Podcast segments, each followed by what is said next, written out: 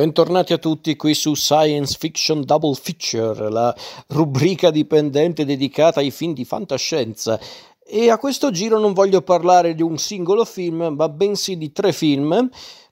Stavo per dire appartenenti a una trilogia, ma in realtà non è propriamente una trilogia, ma piuttosto una saga cinematografica, ma che ha avuto anche qualche spin-off al di fuori del cinema, ma comunque come saga cinematografica finora è composta da tre film, ma non si è conclusa di fatto, quindi non è una trilogia. Una saga che fu inaugurata nei primi anni 2000, anzi proprio nel 2000, quindi proprio è una saga figlia del XXI secolo, eh, di tipo fantascientifico, pur avendo anche qualche divagazione fantasy nel secondo capitolo. E quindi parliamo della saga di Riddick, il personaggio creato a suo tempo da David Neil eh, Tuohy, eh, Tuohy, non so come si pronuncia ragazzi, comunque lui che è un noto sceneggiatore e regista americano, noto per lo più per essere appunto l'ideatore e il regista dei film con protagonista Riddick, il personaggio di Vin Diesel, ma comunque eh, Tuohy ha anche eh, sceneggiato diversi film degli anni 80 e degli anni 90, per esempio lui ha sceneggiato il film di Andrew Davis Il fuggitivo, quello con Harrison Ford. Ha sceneggiato anche eh, il film di Kevin Reynolds Waterworld e in effetti col senno di poi mi sembra anche sensato perché in effetti c'è molto di, eh, di tuoi in Waterworld perché se poi guardate Riddick un po' tutta la trilogia, trilogia o comunque la saga di Riddick in effetti ci vedo delle somiglianze con Waterworld, però vabbè. Eh, diciamo però che appunto la creatura più nota di, di Tuoi è proprio Riddick e la saga di film di cui lui è protagonista. Chi è Riddick? Riddick è questo personaggio appunto creato da, da Tuoi e interpretato in tutti i film da Vin Diesel e ve lo dico già, secondo me Riddick è il personaggio più indovinato di Vin Diesel al cinema. Lasciate perdere Toretto di Fast and Furious, XXX, questi personaggi. Secondo me proprio il personaggio più azzeccato di Vin Diesel al cinema è proprio Riddick, Richard B. Riddick, credo sia Bruno tipo la B, non mi ricordo però. Questo criminale spaziale appunto interpretato da Vin Diesel, un vero e proprio antieroe che nel primo Pitch Black era un personaggio abbastanza ambiguo e controverso, poi piano piano è diventato appunto mm, un antieroe, un antieroe vero e proprio. Quindi un personaggio non sempre impeccabile a livello morale, non sempre buono, ma comunque un personaggio per cui fai il tifo. E direi di partire dall'inizio, proprio dal Pitch Black del 2000, il film appunto che ha introdotto il personaggio di Riddick al cinema questo film che appunto David eh, Tuoi ha diretto e sceneggiato insieme a Jim Witt e Ken Witt. Nel cast di Pitch Black vediamo appunto Vin Diesel nei panni di Riddick, ma anche eh, Rada Mitchell, Cole Hauser, Keith David, eh, Lewis Fitzgerald, Claudia Black, eh, Rihanna Griffith, John Moore, Simon Burke e altri ancora. È un film che devo dire mi aveva affascinato. Io poi ho avuto comunque la fortuna di vedere i film di Riddick, cioè con protagonista Riddick in ordine cronologico, cioè non è che ho guardato prima il, l'ultimo film poi ho recuperato quelli precedenti, no, io proprio ho visto i film in ordine, proprio prima Pitch Black, poi Chronicles of Riddick e poi appunto il più recente, cioè recente poi per modo di dire, visto che ha già dieci anni sul groppone, Riddick. E di che cosa parla Pitch Black? Beh, siamo praticamente in un futuro remoto, siamo proprio nel classico futuro remoto eh, tipico di tanti prodotti di fantascienza. La nostra storia inizia all'interno di una nave spaziale, ovvero la Hunter Gratzner, questa nave spaziale che sta trasportando 40 passeggeri in ibernazione verso un sistema, il sistema di Tangea se non ricordo male, per un viaggio, una crociera. Quindi siamo talmente avanti nel futuro che esistono proprio i viaggi spaziali per turismo. Infatti, bene o male, tutti i passeggeri sono persone comuni. C'è un antiquario, c'è un musulmano che si porta dietro alcuni discepoli, c'è un ingegnere, c'è un cercatore, un poliziotto, eh, un presunto poliziotto. E qui eh, scopriamo che tra i passeggeri c'è anche un, un assassino, appunto Richard B. Riddick, che teoricamente è appunto in questa nave per essere portato in prigione, in una prigione di massima sicurezza per rispondere dei suoi crimini. Però diciamo che per una pura fatalità la nave si avvicina troppo a un pianeta sconosciuto e finisce appunto su questo pianeta. L'atterraggio è disastroso e sopravvivono appunto una decina di persone, compreso Riddick e quindi l'equipaggio decide appunto di, di capire appunto dove sono finiti e di come uscire da questa situazione perché scopriranno ben presto che il pianeta è popolato da creature pericolosissime, creature che per di più agiscono durante la notte e quindi i nostri sono vulnerabili al buio, ma non Riddick che non è un criminale qualunque visto che è una sorta di, di superuomo perché appunto ha diverse abilità tra cui per esempio anche eh, l'abilità appunto di, mm, di, guardare al buio perché ha praticamente questi occhi che sono tipo gli occhi di un gatto, gli occhi di un felino e quindi lui al buio va alla grande, mentre invece paradossalmente di giorno non può, non può resistere senza degli occhiali speciali che gli proteggono gli occhi appunto. Eh, inizialmente questo poliziotto che mm, si trova appunto sulla nave, ovvero Jones, il personaggio di Cole vorrebbe mm, risolvere il problema da solo insieme agli altri membri dell'equipaggio, quelli sopravvissuti, ma rendendosi conto che appunto la situazione è disperata decide di stringere un accordo con Riddick. Riddick che è sicuramente un, un elemento un po', mm, eh, un po' pericoloso ma tutto sommato onorevole decide appunto di di stringere un accordo con Jones e quindi inizia la collaborazione tra Riddick e i membri dell'equipaggio per sopravvivere al pianeta e chiaramente scappare. Ma non vado oltre. Allora, questo film che fu girato tra gli Stati Uniti d'America e l'Australia mm, è un film che sicuramente all'epoca ebbe anche un meritato successo. Non so se fu un grande successo al cinema, uno di quei film che magari è stato rivalutato col tempo grazie anche al mercato home video, penso entrambi i casi, perché cioè, credo che incassò anche bene, eh. andò bene al, al, botteghino, non è che chiaramente era il, il, blockbuster del 2000, però andò bene, però secondo me grazie al mercato dell'home video, grazie appunto, a, appunto al passaparola, ecco che nacque appunto il, lo status di film di culto che tuttora si porta dietro Pitch Black. Cos'è che rende Pitch Black così interessante? Beh, innanzitutto è un film di fantascienza che con pochi soldi, perché ha pochi soldi e si nota soprattutto nella qualità degli effetti speciali, perché le creature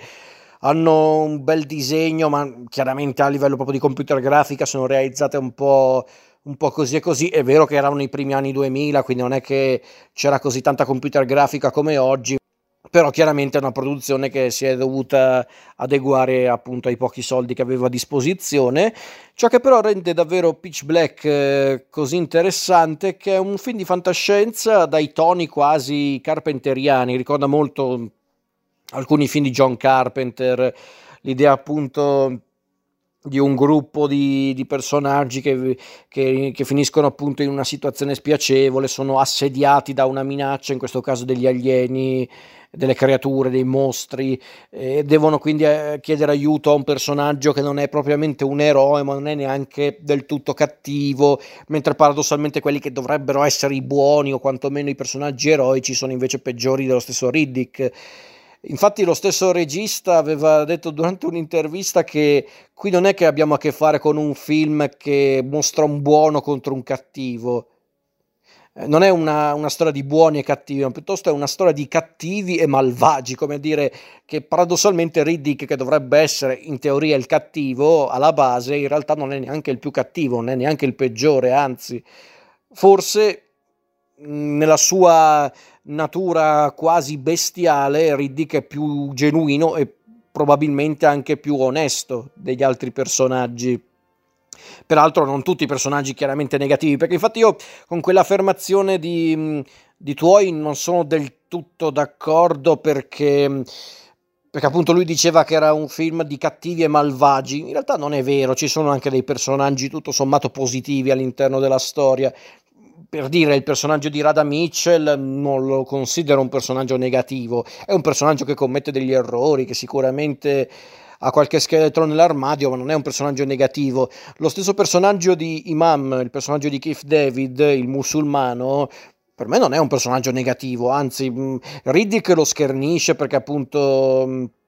è un uomo di fede, quindi per, eh, per Riddick un uomo di fede è inutile in una situazione del genere, ma non viene ritratto appunto come un fanatico religioso, come un imbecille, ma piuttosto come appunto un uomo che crede in qualcosa di superiore alla nostra realtà e, e Riddick non riesce a comprendere questa cosa, anzi schernisce un po' quest'uomo, ma poi arriva anche a rispettarlo tutto sommato. Quindi mh, mm, è un film che funziona perché i personaggi sono pochi, ma sono tutti efficaci, grazie anche agli attori, ma proprio anche per come vengono descritti. Quindi c'è Riddick, che è appunto il pericoloso criminale, che però tutto sommato sembra avere anche una sorta di animo onorevole c'è il personaggio di Caroline, appunto Rada Mitchell, che è questo personaggio un po' in bilico, che però vorrebbe fare la cosa giusta. C'è il personaggio di Jones eh, Colhauser, che dovrebbe essere teoricamente il tutore della legge, ma poi scopriamo che anche lui ha eh, diversi lati oscuri e non riusciamo più a identificarlo come un personaggio positivo. C'è appunto Imam Keith David che, che è il personaggio forse più puro a livello spirituale c'è il personaggio del, dell'antiquario eh, Paris, il personaggio di Lewis Fitzgerald che di fatto è un, è un, personaggio messo lì anche un po' per alleggerire la trama, ma alla fin fine anche questo è un personaggio che a volte lo vogliamo proprio strangolare, altre volte invece tutto sommato ci fa anche un po' pena. Poi c'è il personaggio del giovane Jack che però ha un segreto, insomma, su quell'aspetto il film funziona molto bene, è un film che dura quasi due ore e questi eh, non so, 110 minuti, tipo, non mi ricordo, scorrono via che, un, che sono una meraviglia. La, la, la, stessa combinazione di generi, c'è un po' di fantascienza, c'è un po' di avventura, di thriller, d'azione, ma anche un po' di, eh, di dramma, insomma, è un ottimo insieme. Ripeto, chiaramente è un film molto debitore al cinema di John Carpenter e ad altri registi di questo genere. Secondo me c'è anche qualcosa di Romero in alcuni punti, di George eh, A. Romero in, eh, in questo film, almeno questa è la mia impressione. Perché ripeto, poi anche a livello proprio tecnico si vede che è un film che aveva pochi soldi a disposizione, ma quei pochi soldi li ha usati bene, perché la fotografia di David Egby rende il film molto caratteristico, il montaggio di Rick Shane riesce a rendere il film dinamico gli effetti speciali, ripeto, si vede che chiaramente sono stati realizzati con poco, ma comunque la creatività con cui vengono presentati i mostri è, è notevole, cioè nel senso è un, è un, sono dei begli effetti nonostante siano palesemente degli effetti fatti con, eh, con pochi soldi. E la stessa idea appunto del criminale che però mh,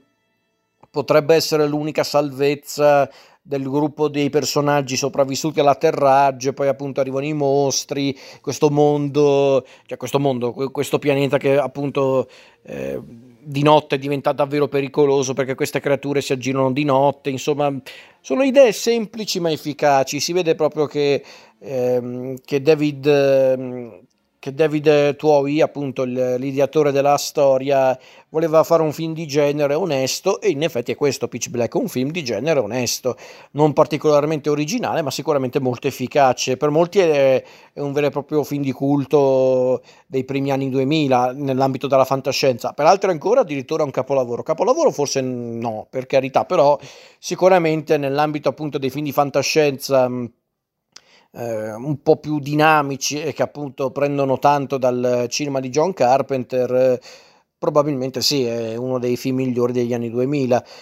E fu tutto sommato un buon successo Pitch Black, perché infatti poi nel 2004 arrivò il primo seguito di Pitch Black, ovvero The Chronicles of Riddick. E ragazzi, qua proprio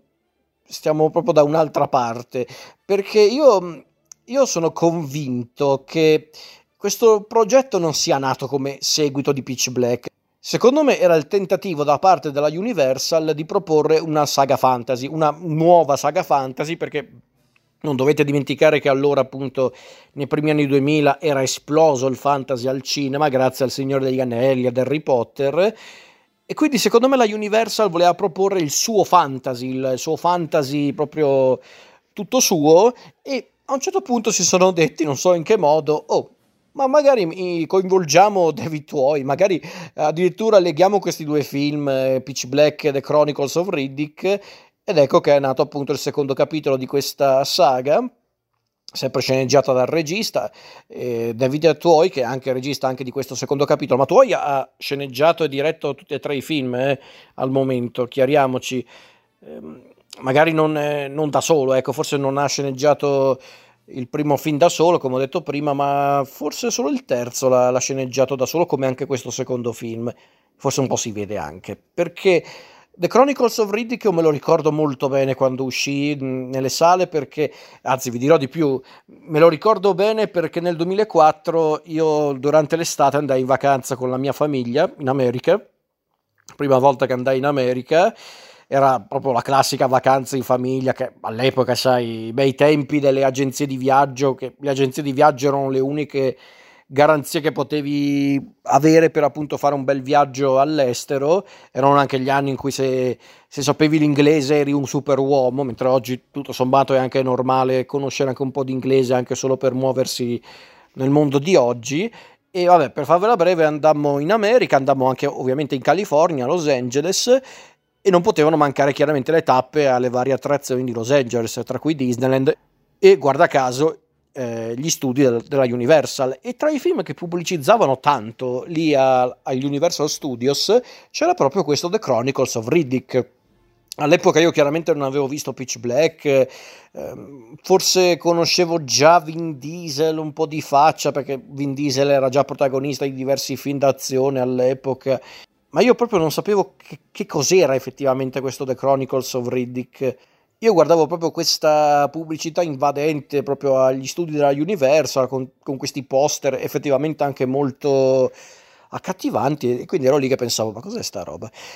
Poi anni dopo recuperai questo film dopo aver visto Pitch Black e che dire ragazzi, beh innanzitutto di che cosa parla The Chronicles of Riddick? Beh alla fin fine è una nuova avventura con appunto Riddick protagonista, abbiamo sempre Riddick fuggitivo con i cacciatori d'Italia che gli danno la caccia. Soltanto che stavolta abbiamo proprio una panoramica un po' più eh, concreta del mondo che gira intorno a Riddick, proprio del mondo anche spaziale che gira intorno a Riddick, perché infatti c'è un pianeta eh, perché infatti vediamo diversi pianeti, una, un'intera società, quella appunto del, eh, dei necromonger, questi guerrieri che appunto gestiscono una società, una società guidata da un malvagio dittatore, Lord Marshall, che peraltro sono queste creature ossessionate dall'oltreverso, che è questa sorta di oscuro universo parallelo che va al di là del piano dell'esistenza. Quindi, come potete vedere, proprio eh, un'altra cosa. Proprio. Eravamo passati da un film di fantascienza alla John Carpenter, siamo arrivati praticamente in un fantasy spaziale. Sembra quasi una specie di dune mischiato al Signore degli Anelli con. Eh, eh, con appunto anche tanti elementi visivi e narrativi che abbiamo visto in tanti altri film fantasy. E, ehm, infatti il film ehm, spiazzò tanti fan di Pitch Black, non fu molto apprezzato dal pubblico, anzi fu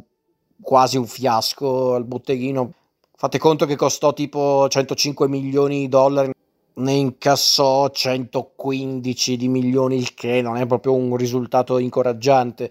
Perché io sono convinto che appunto The Chronicles of Riddick doveva essere l'inizio di una, di una nuova saga eh, fantasy barra fantascientifica della Universal, ma purtroppo i risultati hanno parlato chiaro e quindi niente saga per Riddick. E da una parte un pochino mi dispiace, ma dall'altra no. Dall'altra no perché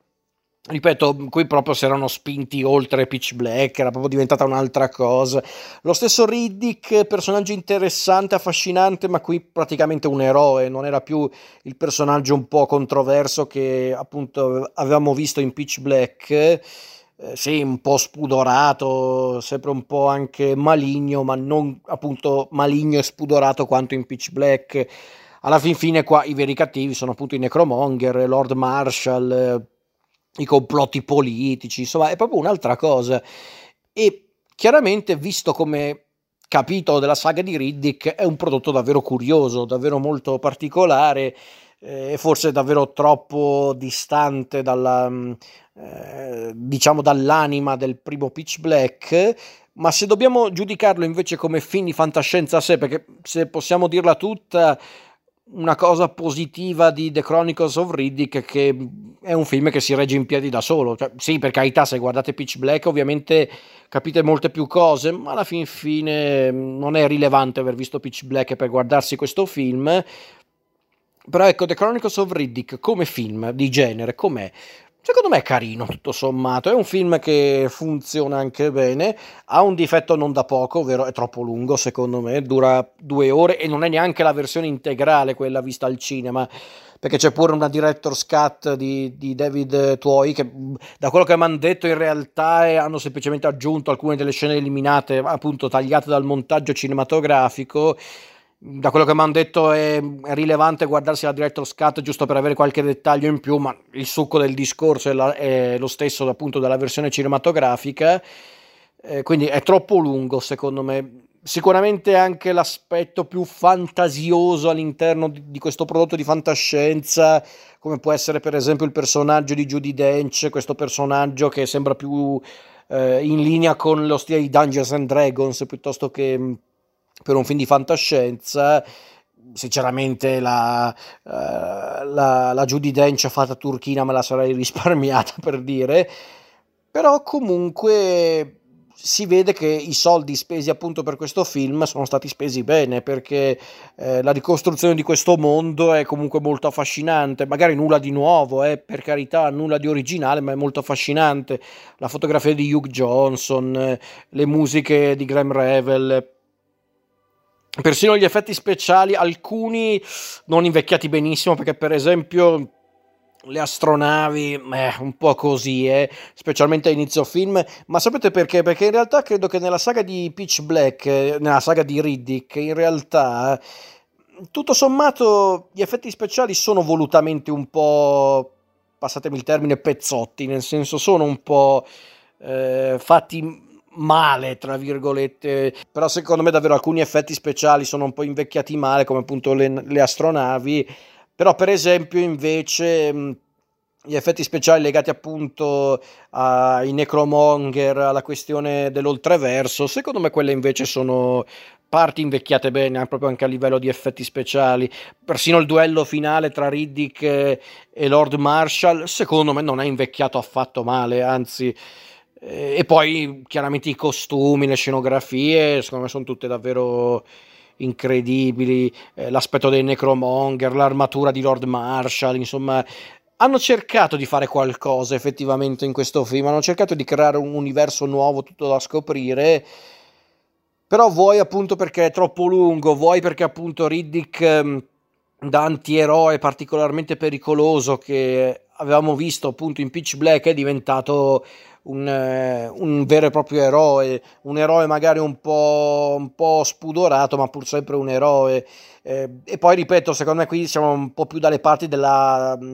eh, della, del, dell'epica più che della, della, fantascienza. Siamo più dalle parti di un racconto fantasy ambientato nello spazio, più in linea con Star Wars piuttosto che con i classici della fantascienza. C'è persino quel finale che sembra quasi il finale di Conan il Barbaro, per dire. Quindi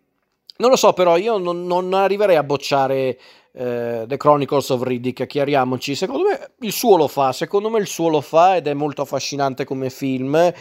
Lo vedo più come un piacere peccaminoso piuttosto che come un film davvero perfetto, efficace. Però ha un suo perché, ha un suo fascino. Poi diamine, se i film di largo consumo avessero tutto questo impegno, oggi farei la ola. Però chiariamoci, con questo non sto dicendo che The Chronicles of Riddick è un film eh, completamente sottovalutato. No, quello no, per carità, però magari, però secondo me un po' più di considerazione mm, se lo merita questo film. Non che poi abbia molta importanza in realtà perché poi nel 2013 ecco che che David Towie torna appunto come regista sceneggiatore e credo anche, no beh, forse produttore no, però vabbè, torna appunto con un altro film dedicato a Riddick che è proprio Riddick del 2013, terzo capitolo di questa saga dedicato appunto alla figura appunto di Riddick, Vin Diesel E questo film in teoria doveva chiamarsi, da quello che mi ricordo, The Chronicles of Riddick Dead Man Stalking, mentre invece è diventato solo Riddick. Non saprei dirvi il perché, questo cambio di titolo. E di che cosa parla questo Riddick? Beh, praticamente Riddick del 2013 più o meno riprende dalla fine del film precedente. Eh, anzi, in realtà all'inizio ci, ci, confonde un po' il film perché vediamo Riddick in questo pianeta desolato, popolato solo da animali feroci, eh, lui che è ferito e solo. Poi scopriamo che in realtà appunto i necromonger lo hanno abbandonato sul pianeta, hanno cercato di ucciderlo. In pratica era mm, un espediente appunto per eh, resettare un po' la storia, perché infatti poi appunto abbiamo Riddick in questo pianeta dove, eh, dove cerca appunto di sopravvivere come può. Questo pianeta più che tutto montuoso, dove c'è una savana, tante creature, tanti, tanti mostri, e diciamo che Riddick, consapevole che non può scappare, decide di convivere con le creature di questo luogo, in particolar modo una sorta di, di sciacallo barra dingo che diventa praticamente il suo animale domestico. Però un giorno succede qualcosa, ovvero dei cacciatori di taglie giungono nel pianeta e sono proprio a caccia di Riddick. All'inizio arriva questo gruppo di cacciatori di taglie un po' un po' diciamo eh, poveracci, ecco, diciamola così, dei cacciatori di tagli indipendenti guidati dal personaggio alquanto viscido di Santana, interpretato da, da Jordi Molà, eh, e poi arrivano invece dei cacciatori di taglie molto più abili e diciamo anche molto più organizzati del gruppo di Santana, ovvero i cacciatori di taglie guidati da Boss Johnson, interpretato da Matt Nable, eh, Nibble, Nable, lui comunque, e nel gruppo di di Matt Nable c'è anche Dal, il personaggio della grandissima e bellissima Katie Sackhoff, e i due gruppi appunto sono interessati a catturare Riddick, uno per intascare la taglia, l'altro invece a quanto pare è mosso da, da motivazioni personali, e inizia appunto la caccia di Riddick, anche se poi chiaramente i mercenari e Riddick dovranno unire le forze perché, eh, perché il pianeta appunto è ostile, è popolato da creature pericolose e dovranno unire le forze perché altrimenti non ne usciranno vivi. In pratica, qualcuno l'avrà già capito, sì, è un tentativo di rifare il primo film di Pitch Black, è innegabile questa cosa. Allora, in verità, eh, Tuoi voleva realizzare questo film da tanto tempo, tipo da, dal 2006, e voleva essere sin dall'inizio un film indipendente a basso costo. Voleva proprio tornare appunto ai fasti di Pitch Black. E mi ricordo quando arrivò questo film, questo film che pubblicizzato a bestia, lo stesso Vin Diesel l'aveva promosso in una maniera davvero eh, pesante, nel senso proprio volevano puntare tanto su questo film e su certi aspetti la strategia è stata efficace perché questo film che è costato 38 milioni di dollari, che, che è una minchiata per un film come budget, se, se consideriamo che è un film di largo consumo eh, appunto odierno indirizzato al grande pubblico va dai 200 milioni in su, questo qua è costato a malapena 40 milioni, quindi è costato pochissimo e ha incassato 98 milioni, quindi comunque male non è andato, non ha fatto magari incassi incredibili, ma non è andato male. Quindi evidentemente la campagna pubblicitaria ha funzionato. Diciamo piuttosto che è un film eh, che i fan di Pitch Black non hanno gradito abbastanza. Perché? Perché è un film che ricalca molto spesso il film originale ed è vero, sono d'accordo, in effetti la struttura è proprio quella del primo Pitch Black, anzi vi dirò, l'inizio del film, quella proprio con Riddick da solo nel pianeta che cerca appunto di sopravvivere come può, interagisce con i vari animali, secondo me non è male come inizio film. Poi sì, hanno dovuto fare il flashback dei Necromonger perché altrimenti non, eh, non c'era più coerenza tra i film, per carità. Però secondo me la prima parte del film funzionava, poi arrivano i vari mercenari e lì si torna un po' alla classica struttura alla Pitch Black, ma al di là di questo, com'è come film Riddick, proprio come film di genere, di fantascienza? Secondo me non è male, secondo me non è affatto male, perché comunque eh, David Tuoi riesce a gestire bene la storia, eh, c'è la fotografia di David Egby, il montaggio di Tracy Adams, eh, le musiche di Graham Revel, persino gli effetti speciali che vogliono un po' ricalcare appunto quelli del primo film di Pitch Black sono decisamente migliori rispetto a quelli di Pitch Black quindi hanno speso qualche soldo in più per gli effetti speciali e in effetti i mostri alieni magari non sono originalissimi o, o incredibili, però sono ben realizzati, sono anche un po' un po' più caratteristici rispetto a quelli del primo film. Abbiamo anche appunto eh, il personaggio appunto un po' più simile ai mammiferi, come appunto gli sciacalli che popolano il pianeta, poi ci sono invece quelle creature più simili ai rettili, altri invece che sono praticamente de- degli insettoni giganti, c'è questa specie di semi-scolopendra che, eh, che schifo, però fa- funziona. Persino i personaggi che incontriamo nel film sono un po' i tipici personaggi che, che ricalcano determinati neanche stereotipi, archetipi del genere, C- c'è quello cattivo e stupido che è Santana, c'è quello invece un po' più eh, oscuro ma anche forse più onorevole che Boss Johnson, c'è invece il bestione neorboruto che è Diaz, Dave Bautista, c'è l'unica donna del gruppo che deve farsi valere e chi meglio di Katy Sackhoff per farsi valere visto che è tostissima, anche se forse un po' troppo sessualizzata da, da Riddick, però del resto Riddick personaggio completamente positivo non lo è.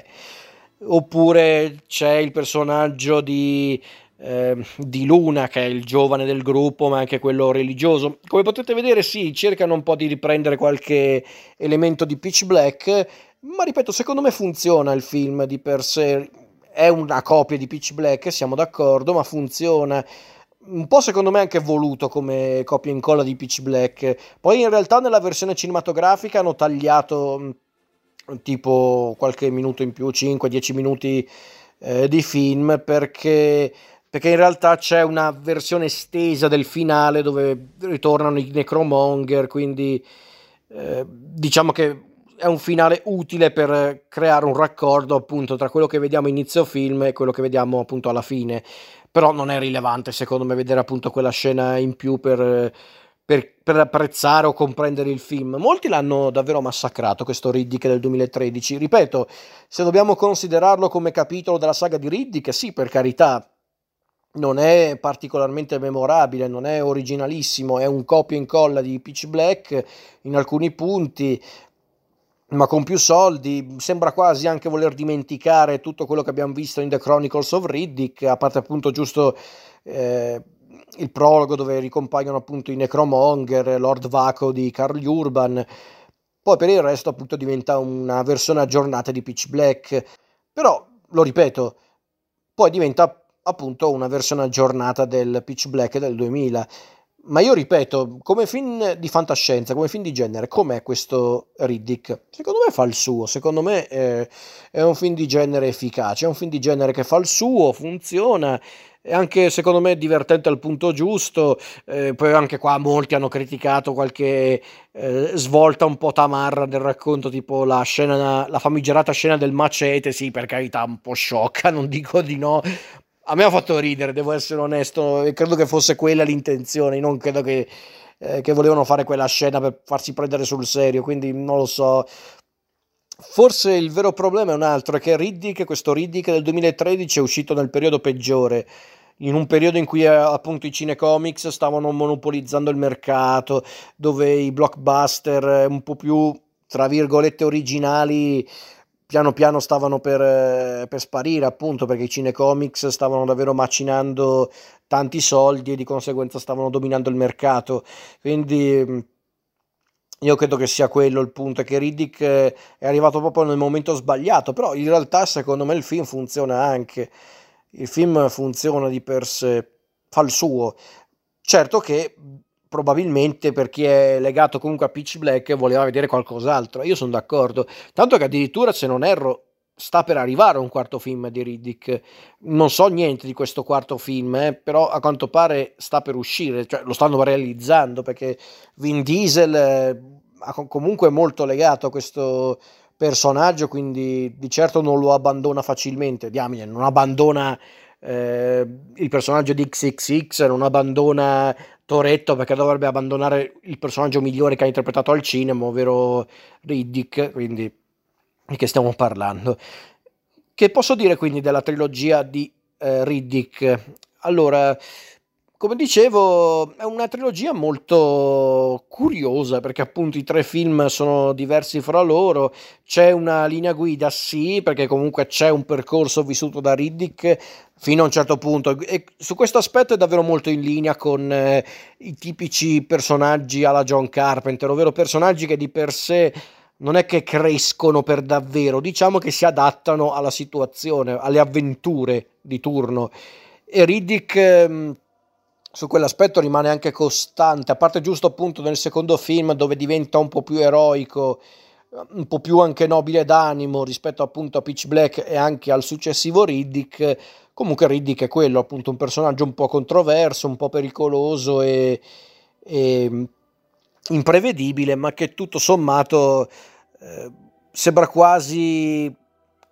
essere una valvola di sfogo per gli altri personaggi della storia che mostrano, che dimostrano anzi di essere peggiori persino di Riddick e lui teoricamente è il super criminale pericolosissimo e temutissimo, mentre gli altri invece dovrebbero essere quelli normali, invece sono possibilmente peggiori di Riddick. Quindi cos'altro posso aggiungere? Io vi consiglio di recuperare tutti e tre i film, specialmente il primo, Pitch Black, non eh, perderei troppo tempo a cercare una continuità vera e propria tra i film. C'è per carità a livello narrativo, ma comunque i film si reggono in piedi anche da soli. Forse un po' meno il terzo perché c'è un legame con il primo film. Uno dei personaggi del, del terzo film di Riddick ha un legame con un altro personaggio che abbiamo visto nel primo film, però di per sé come film di genere si comprende. Però è vero, ci sono anche i, i riferimenti ai Necromonger, quindi mm, no, in realtà no. Ecco, forse l'unico che effettivamente non si può guardare senza aver visto i film precedenti è proprio Riddick. A grandi linee sì, ma ci sono troppi dettagli che in effetti non sono del tutto chiari senza aver visto gli altri film, quindi ok. E per il resto devo dire che la trilogia di Riddick, eh, per ora la chiamo trilogia perché sono solo tre film, ma immagino che andrà avanti questa saga. Per me la saga di Riddick è anche un ottimo esempio di come si può fare, come si può creare, anzi, un prodotto dal nulla, perché di fatto nasce dal nulla la storia di Riddick, non è tratto da un fumetto, da un libro, da un altro film. Sì, o per carità ci sono riferimenti a Carpenter, a tanti titoli della fantascienza cinematografica, ma ripeto, la storia è originale, è proprio originale. Quindi è la dimostrazione, questa saga, che si può creare ancora qualcosa di originale che funziona, che funziona e che può attirare il pubblico eh, in maniera genuina e quindi io vi consiglio di recuperare tutti e tre i film di Riddick, specialmente il primo Pitch Black, perché comunque sono ottimi film di intrattenimento, più il primo che i seguiti, però comunque anche i seguiti secondo me una loro dignità la mantengono.